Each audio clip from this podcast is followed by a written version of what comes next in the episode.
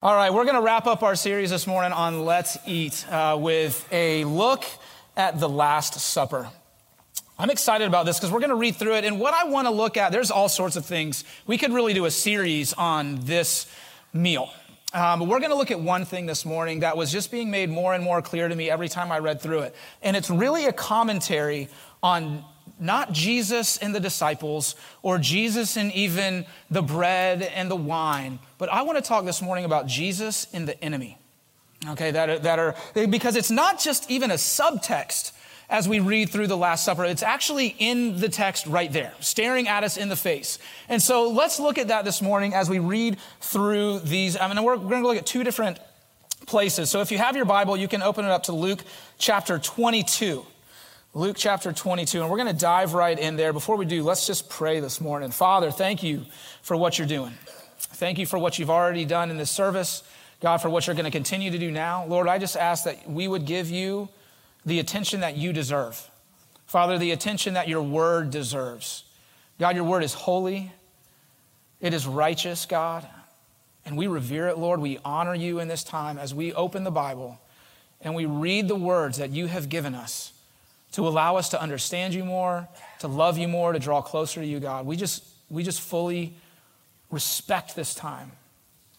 And God, we just lay aside every distraction, anything that might take us away from what you want to say in this moment, this holy moment. We put it aside and we give you all of our attention, God. We turn our eyes and our hearts to you right now. Speak to us, Jesus. We're desperate for your words. In Jesus' name, amen. Amen. Okay, so Luke chapter 22, we're going to pick it up in verse 7. It says, Now the festival of unleavened bread arrived when the Passover lamb is sacrificed. Jesus sent Peter and John ahead and said, Go and prepare the Passover meal so we can eat it together. Where do you want us to prepare it? They asked him.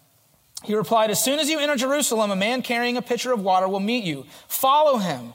At the house he enters, say to the owner, The teacher asked, Where is the guest room where I can eat the Passover meal with my disciples? He will take you upstairs to a large room that is already set up. That is where you should prepare our meal. They went off to the city and found everything Jesus, uh, everything just as Jesus had said. And they prepared the Passover meal there. When the time came, Jesus and the apostles sat down together at the table. Jesus said, I have been very eager to eat this Passover meal with you before my suffering begins. For I tell you now that I won't eat this meal again until its meaning is fulfilled in the kingdom of God. All right.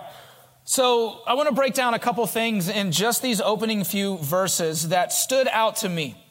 And the first one is that Jesus sends Peter and John on this errand, but he doesn't tell them specifically where they are going to eat. It would have been very easy for Jesus just to say, Hey, we're going to go to Bill's house on 7th Street, and he's, he's going to be ready for us, and that's where we're going to eat the meal.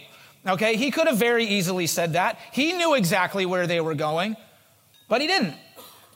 And I believe, you know, they're, they're, the reason could very well be that Jesus just wanted to show off his sovereignty and his power and predict what was going to happen, and very well could have. But I believe there's also another very practical reason for this. Because Jesus knew that there was a betrayer in his midst. And he didn't want to say, We're going to go have dinner at Bill's house on 7th Street, because he didn't want Judas to know that, and then Jesus get prematurely arrested because he very much wanted this dinner to happen. All right, not just because he wanted to have a meal with the disciples, but because there was, there was more. There was more for him to teach them. There was more for him to love on them. And Jesus knew the magnitude of this dinner. And he was not going to let this betrayer stop it from happening. Okay, and so here's the, here's the interesting part. All right, check this out, y'all. Listen, as everyone listening to this, God allows the enemy to know certain things and not other things. And we need to understand that in our lives.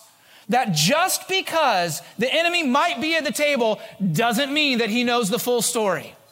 Okay, so there were things that Jesus, knowing what Judas was gonna do, knowing what the plans of the enemy were, allowed him to continue on while still at the same time withholding valuable information.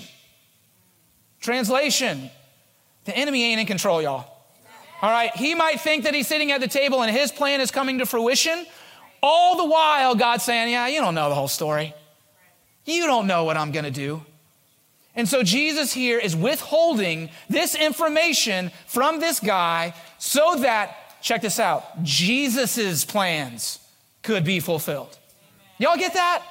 Do you understand that? Because in our lives, we mistake the presence of the enemy with the authority of the enemy.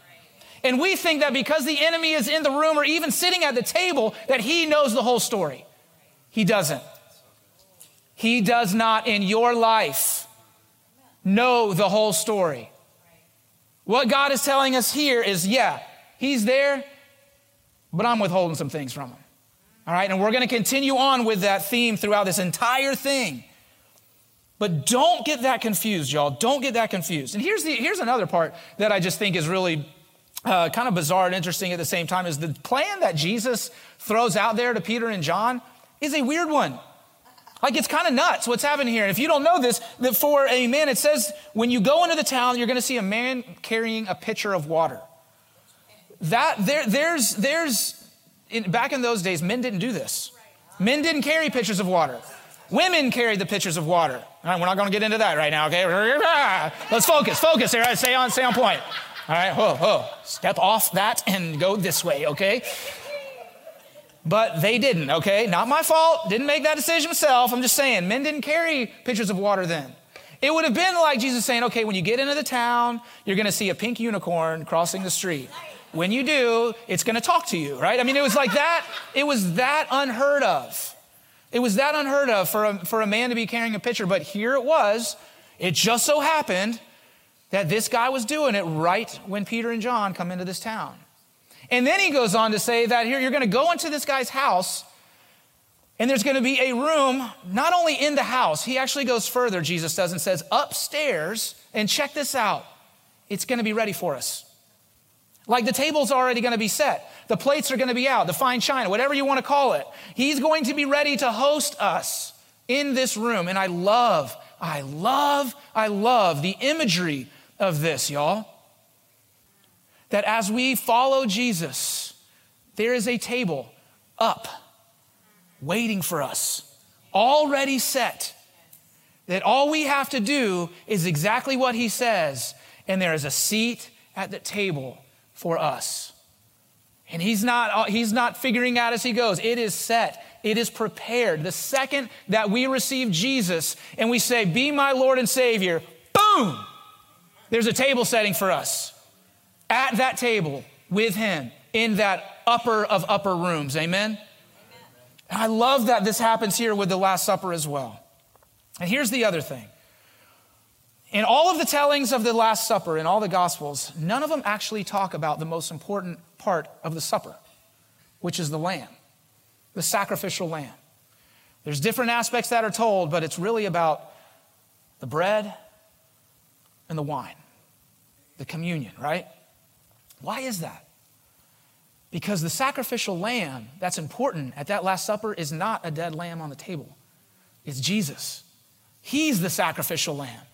So he is the very subject of this Last Supper. And as we even say the term Last Supper, that is not to indicate that the Last Supper is being held between Jesus and the disciples. It's saying this is it.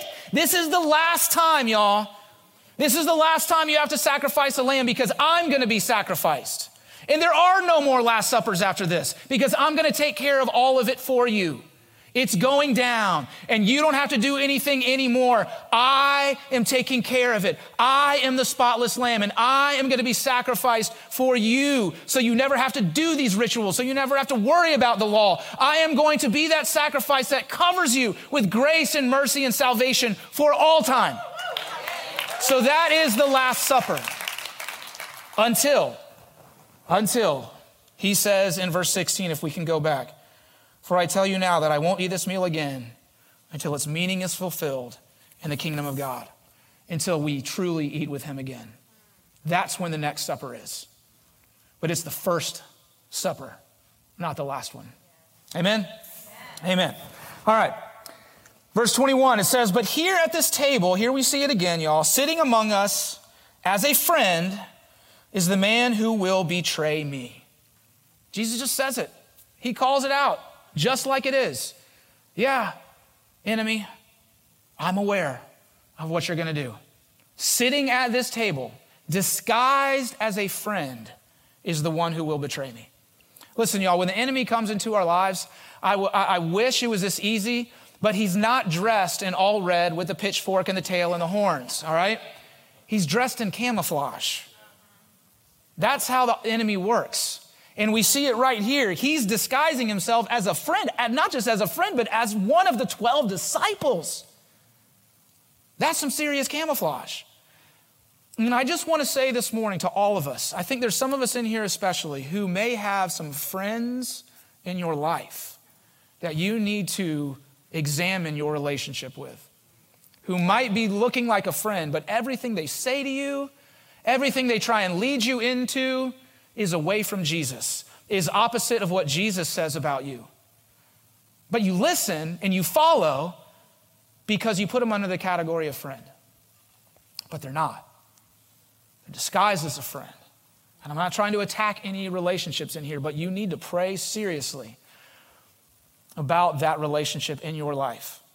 say, well, I want to invite them to church. Awesome, invite them to church. You can do that over the phone or text or at lunch, but you don't have to live your life with them. Lead them to Jesus as best you can. But look at that relationship. And I also want to say this I want to take it a step further for all of us. In this world that we are living in right now, and I'm going off on a little tangent here, but in this world that we are living in right now, the enemy a lot of times can be identified with that pitchfork and the horns and the tail. But there are a lot of people masquerading as friends in the name of Jesus who have just as much of an agenda as the enemy. And we need to, church, be very careful who we are listening to right now. And if it does not measure up with the Word of God, get rid of it.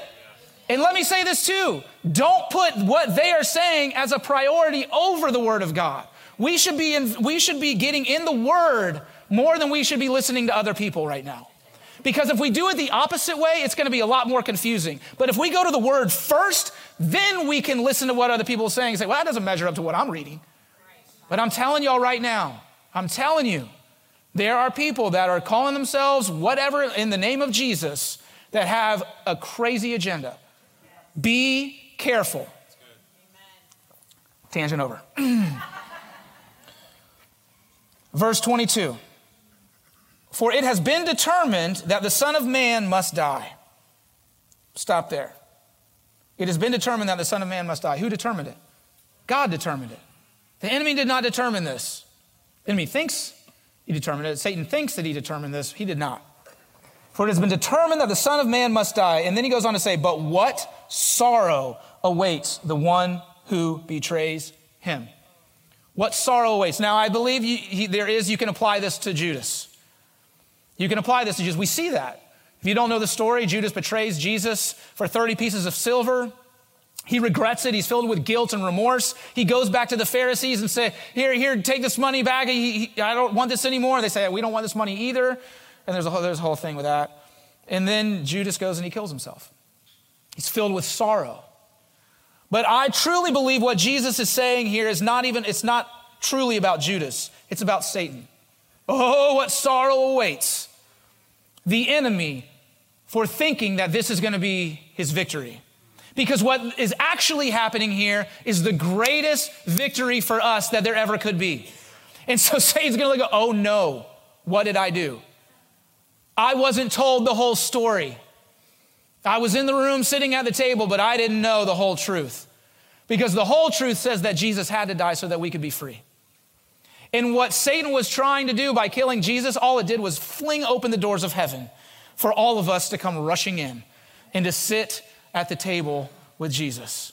Oh, what sorrow awaits the enemy in this moment. What he sees as victory is going to be complete and utter failure. Hallelujah. Listen, did I mean, is the tryptophan still happening in here, y'all? I mean, what's going on? Come on, let's go. I mean, we're at church. Can we, can we, can we wake up a little bit? We need to like stand up or something? Um,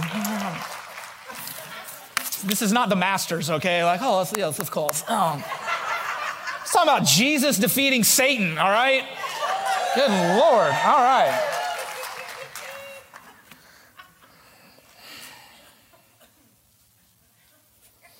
All right, I lost my place. I know, I'm trying to look like I'm thinking deeply. I'm not. I'm like, where am I? My nose. what sorrow awaits the one who betrays him? Verse 23. The disciples began to ask each other which of them would ever do such a thing. I love this is just so typical. Then they began to argue among themselves about which or who could be the greatest among them. Can't you just hear it? Can't you hear it going on? Like, who was it? Is it you? It's not me. I'm his favorite. Uh, give me, no, I did this. I'm better than you. And so it completely turns from who is going to betray Jesus. If this isn't human behavior, I don't know what is. Who's going to betray Jesus to where he dies? To, in a moment, I'm better than you. Right? I mean, it's so funny to me, but that's how we are so many times. Verse 25, Jesus told them, In this world, the kings and great men lord it over their people, yet they are called friends of the people. But among you it will be different. Those who are the greatest among you should take the lowest rank, and the leader should be like a servant. Who is more important, the one who sits at the table or the one who serves? The one who sits at the table, of course, but not here. For I am among you as one who serves. What is Jesus saying here? He's saying, look, we don't operate the way the world operates. That's not how we're going to do things. And in my last time with you. The lesson that I want to teach you is to serve one another. Serve one another. Don't argue about who's the best, argue about who can serve the most. And we see this as an example if we switch now to John chapter 13 and look at his perspective of this as it picks up right where Luke leaves off. In verse 1 of John 13, you can turn there. It says, It was just before the Passover festival, Jesus knew that the hour had come for him to leave this world and go to the Father. Having loved his own who were in the world, he loved them to the end. I love that line. Jesus loved them to the end, and he loves all of us to the end. If you're praying for someone in your life right now that doesn't know Jesus, and you've been praying and praying and praying, don't give up. Don't stop praying because Jesus loves them to the end, and he will never give up on them. He loves them. The evening meal was in progress, and the devil had already prompted Judas, the son of Simon Iscariot, to betray Jesus. Jesus knew that the Father had put all things under his power and that he had come from God and was returning to God. So it says right here in John that Jesus knew that he had authority, y'all. And so then it says in verse 4 so he got up from the meal, took off his outer clothing, and wrapped a towel around his waist. Jesus knew that he had all the authority under heaven to do whatever he wanted. He had the authority. Uh, it, it, it's, it's interesting how this whole thing breaks up because it, it mentions Judas, that he was already prompted. It mentions then Jesus' authority, and then it mentions what Jesus does with that authority. And is it to step on the neck of Judas? No. It's to wash, check this out, Judas's and all the other disciples' feet. Judas was going to betray him. Jesus had full authority. Jesus gets on his hands and knees and washes his disciples' feet. It's almost as if when I where my brain goes to this, y'all, when I think about it, and I'm reading this text, it's like it's like Judas is like this kind of gnat in the room that is just like, stop. What are you doing? Like, get away. He's just kind of there's that little buzz. But Jesus like, like, I got more important things to worry about than what you think you're doing over here. I got to wash their feet. That's, that's the picture that I have of God with the enemy in our lives. He's nothing. Y'all hear me? Yes. He's nothing. Amen. And there's a lot of us in here that need to know that today. Whether you've been walking in fear or whatever, God has it. We talked about this last week. God has it. Judas was in the room. Jesus had full authority. And Jesus just goes about his mission as if Judas isn't even there. Except, in, in even to love Judas to the end, he washes his feet as well. Unbelievable. Verse 5 After that, he poured water into a basin and began to wash his disciples' feet, drying them with the towel that was wrapped around him. He came to Simon Peter, who said to him, Lord, are you going to wash my feet? Jesus replied, You do not realize now what I am doing, but later you will understand. No, said Peter, you shall never wash my feet. You know, we can read this and, and read Peter's reaction and, and, and, I don't know, criticize him. But honestly, like, I think the reason Peter has this reaction is because he understands who Jesus is. It's like, no, Jesus, no. This is, this is the job of the lowest person in the house. Washing feet was the lowest position in the house for servants in a house. That was the starting off point. And Peter's like, what, what are you talking about? You're the Messiah. You're the Son of God. Don't do this. And certainly don't do this to me. I think Peter gets it. He sees who Jesus, he's like, no, this is backwards. Jesus, no, anybody else but you. This isn't right. This doesn't make any sense. So really, I think Peter, Peter's reaction is warranted here because he understands who Jesus is.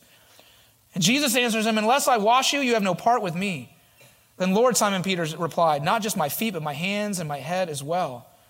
Verse 10 Jesus answered, Those who have had a bath need only to wash their feet, but their whole body is clean.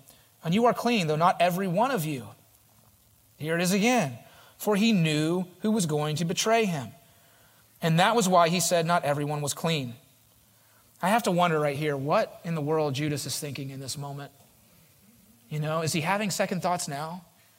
Is, is his rage maybe getting even worse, you know? I, I don't know, but I, I just have to think his thoughts are all over the place.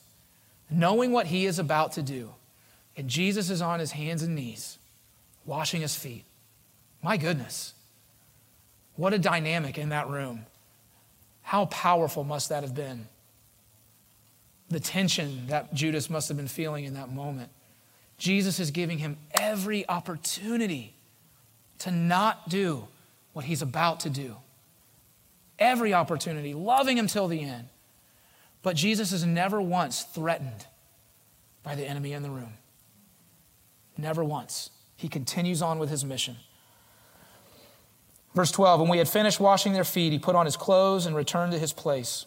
Do you understand what I have done for you? He asked them. You call me teacher and Lord, and rightly so, for that is what I am. Now that I, your Lord and teacher, have washed your feet, you also should wash one another's feet. I have set you an example that you should do as I have done.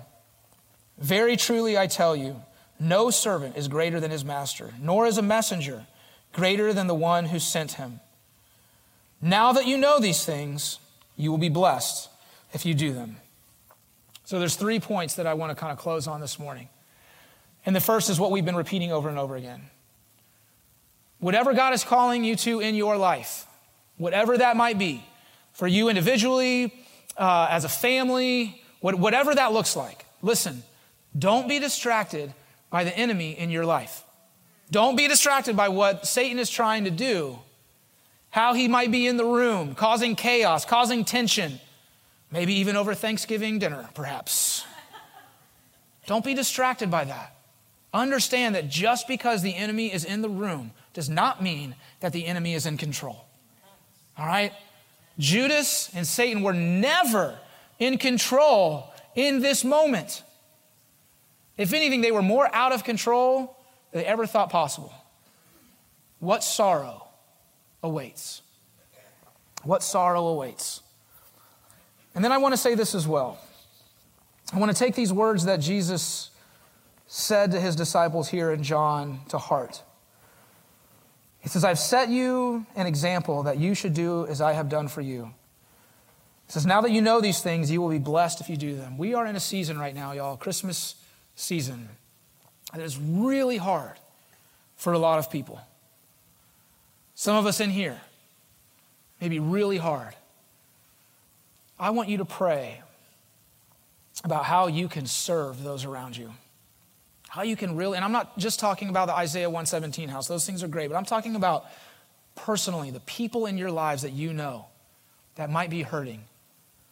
What are some ways that you can serve them? Whether it's just taking them out to coffee, giving them a gift card to somewhere, or check this out, inviting them to church. Now, I really believe, you know, we, we've, we've done the the uh, Christmas Eve handout card, invite cards, and we may do them again. I'm not, I'm not really sure if we are this year or not, to be honest with you. Because it's like, you know, you can take a card and just kind of say, here, and then, and then walk away, and then they have to read it. And there's really not a true invitation that happens there. What I believe we need to do as a church is to look people in the eye, say, hey, we have church on Sunday. We don't have to wait till Christmas Eve, y'all. We have church on Sunday at 10 o'clock. I'd love for you to come. You need me to pick you up? You want to go out to lunch afterwards? You can sit with me. We'll kick the regular out of their seat. we will kick the regular. we, need to, we need to invite people to church this, in these next few weeks, y'all. We really do. And I'm not saying that so we can fill seats here, please.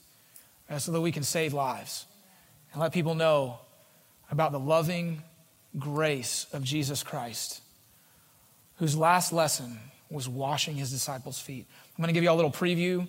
You saw earlier, What in the World Happened is our, is our theme that we're going to be really starting talking about next week for Christmas.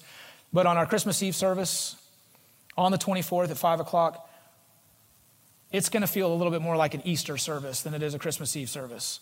We're going to be celebrating Jesus not just his birth, but his death and his resurrection on that night. And it is going to be awesome. It is going to be fun. It is going to be loud. It's going to be good. And we're going to be sharing the gospel. And I'm believing that people are going to come, whether out of obligation or guilt or just tradition or religion or whatever, and they are going to have an encounter with Jesus like they've never had before. But we, we, need to in, we need to invite them. We need to invite them, okay? And so, can we do that? I want, I want y'all to seriously pray about what you can do for those people. And I believe, in, I believe right now that there's already names that are coming to your brain. Oh, he's talking about this person. He's talking about them. Do it. Do it.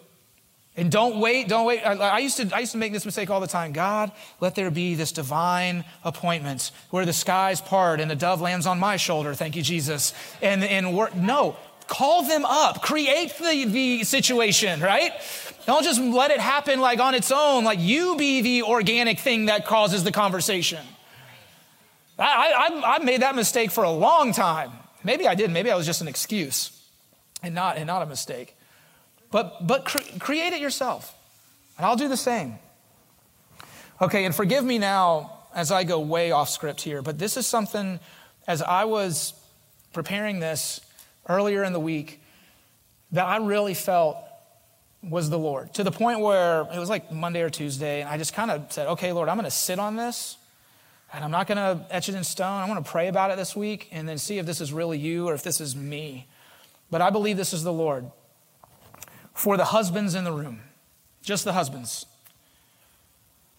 I believe this week, between now and next Sunday, you are supposed to wash your wives' feet and pray for them.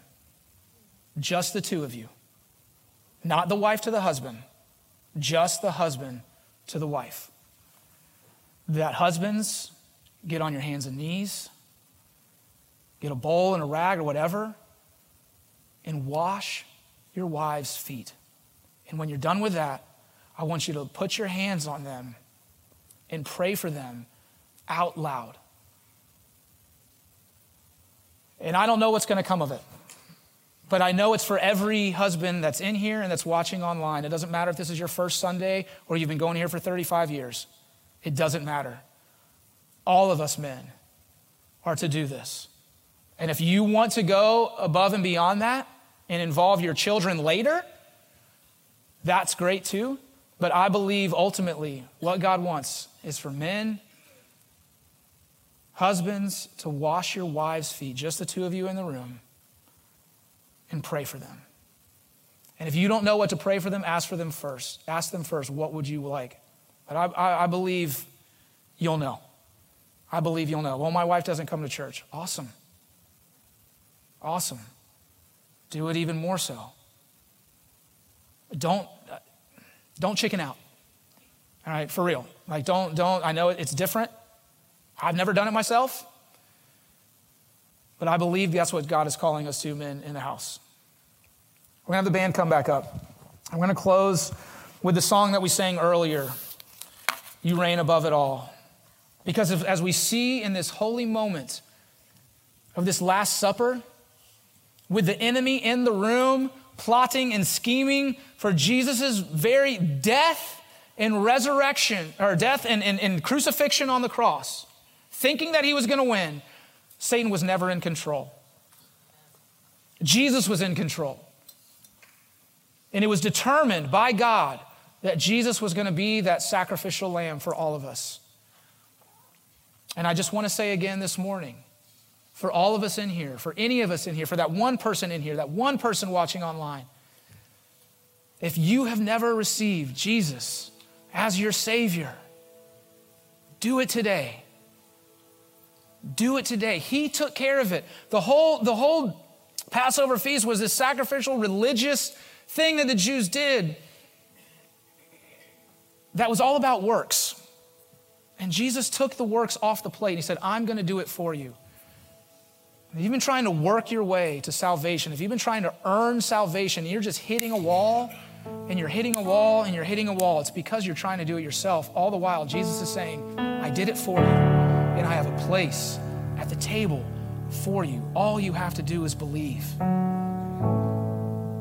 If you're walking in fear this morning, if there's something in your life or things in your life that, that, is ju- that are just gripping you, this is the time to let it go. Because just because the enemy is in the room does not mean that he is in control. And when we turn our lives over to Jesus, we are his. And so, yes, we can sing with confidence. We can sing boldly with our hands lifted high that God reigns above it all. Amen? Let's stand up. Father, thank you so much, Lord Jesus, that you do reign. Father, I pray right now that you would put those people in our hearts and on our minds that we need to, to invite to church that are just waiting for an invitation, that are just waiting for that hand to be extended to them to say, Come with me. God, I pray that you would soften their hearts even now. Even those, God, that some of us in here might say, but I've been inviting and inviting and inviting, and I just keep getting told no, or there's an excuse for every time, or whatever. God, I pray that they, their hearts would be softened. But Lord, ultimately, it's really not about what they say, it's about us extending the invitation. Lord, I pray for the husbands in here that they would take to heart to wash their wives' feet this week and pray for them. And I pray that whatever happens, Lord God, it would be amazing for each marriage. Thank you, Lord, that you were never distracted by the enemy. You had one goal in mind, and that was the cross, and that was your resurrection for us. Thank you, Jesus. We love you. Praise you now in Jesus' name. Let's worship.